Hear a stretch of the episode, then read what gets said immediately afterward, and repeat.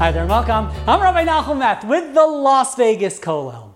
The worst season in Green Bay Packers franchise history was 1958. That year they went 1 10 and 1. One win, 10 losses, and one tie. One journalist put it, they overwhelmed one opponent, they got underwhelmed by 10 opponents, and one opponent they just whelmed. It was the worst season in the entire history of that illustrious team. At one point, they lost seven games in a row by an average margin of more than 22 points. That year, on average, they gave up close to 32 points a game. Just a dreadful season. If you know anything about football, you probably can guess what happened the next year. The next year, they brought in a new head coach, Vince Lombardi, who would completely change the culture and the attitude of the entire team.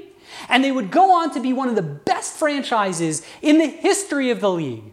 What was the key to Lombardi's success? How was he able to transform the 1958 terrible team, one of the, the worst team in Packers history? How was he able in one year to transform such a lousy football team into a great championship level football team? What was the secret?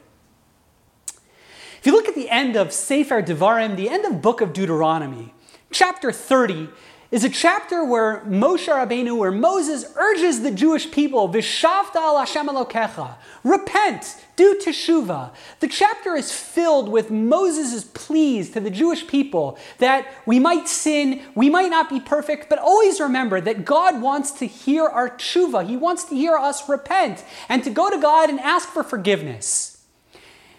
Rabbeinu Yonah is one of the great commentaries and early Jewish philosophers, wrote an entire book called Sha'arei Tshuva, The Gates of Repentance, where he outlines what are the critical and necessary ingredients for tshuva, for repentance. What does it mean to repent?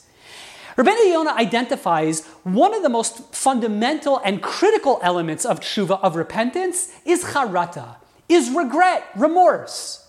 Now, typically, when we think of regret, we think of it as kind of like a negative feeling. We feel bad about what we've done. And it's not such an uplifting feeling. It's, you know, it can have sometimes a negative connotation. Rabbeinu Yonah tells us something really remarkable when he writes about the idea of regret and remorse.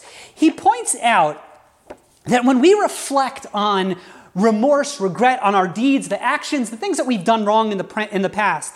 One of the things we're supposed to focus on, Rabbeinu Yonah says, Hine habore nofach ba'api nishmas chayim. One of the things we should reflect on is the fact how God gave us this soul of life, chachmas lev. He gave us a heart of intellect, the tova seichel, good mind.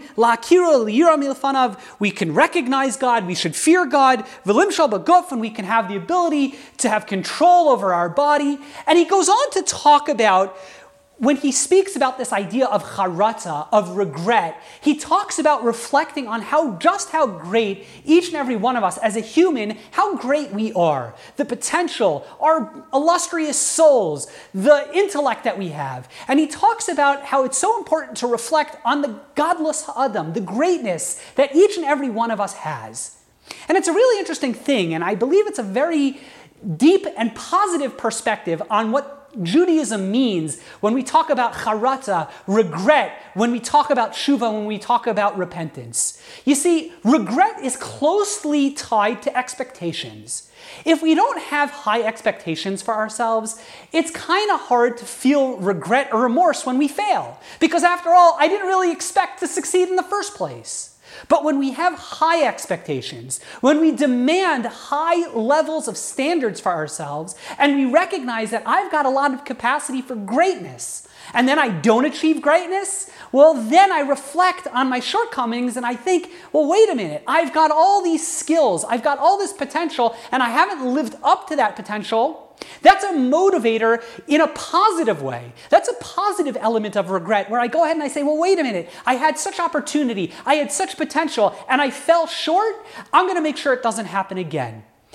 Rabbeinu Yonah is highlighting that when we talk about regret, when we talk about charata in the process of tshuva, of repentance, it's a recognition of reflection of just how great each and every one of us actually are. We have to focus on our greatness, on our potential to achieve great things spiritually. And when we go ahead and we focus on just how much potential that we have, and then we reflect on what we've actually done in our lives, we'll see a gap And then we'll feel bad about that cap, but in a positive way, in a motivating way, in a way that motivates us to improve our ways because, after all, I've got so much skill, I've got so much potential to achieve great things. I haven't done it in the past, but I'm going to be sure to do it in the future.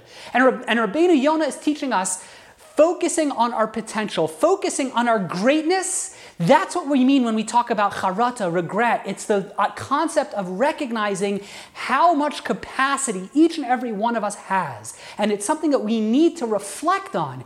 Each and every one of us are created in the image of God. Each and every one of us are given so many skills to accomplish so many great things, spiritually and otherwise. And we need to go ahead and never sell ourselves short in terms of our expectations of what we expect from ourselves. And therefore, when we find that we're not kind of of meeting or achieving the goals that we want, we feel bad about that, but in a positive way, in a motivating way, in a way that tells us we got to improve, we got to do better because we expect greatness and we demand exceptional behavior and spiritual greatness. It's such a powerful idea of recognizing expectations are so important when it comes to regret, when it comes to charata, when it comes to tshuva, when it comes to the idea of repentance. We have to demand a lot of out of, our, of ourselves because we have to recognize, as, as Rabbeinu Yonah is pointing out, we have to recognize, recognize the innate greatness that each and every one of us has. Because if we focus on that, that's the key to improvement.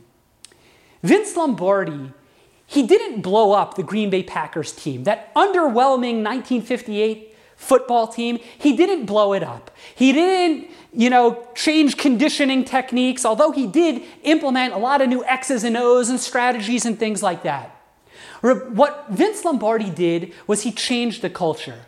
You see, what's notable about that awful 1958 football team is that on that team were five future Hall of Famers. On that terrible team, five future Hall of Famers, including Bart Starr, Ray Nitschke, some of the greatest football players in the history of the league.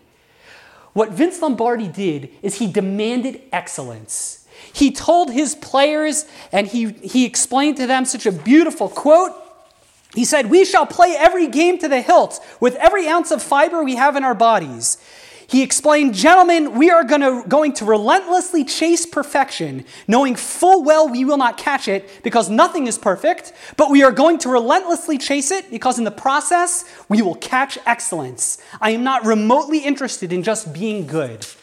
Lombardi recognized the failure of the 1958 Green Bay Packers was not a failure of talent. It wasn't a failure of they didn't have the right players. It was a failure of the team looking inwards and demanding excellence and greatness them, from themselves. They didn't have the expectations to be champions. And what Lombardi did in 1959 and in the following years is he built a culture of excellence. We are a talented football team. We're a championship level football team.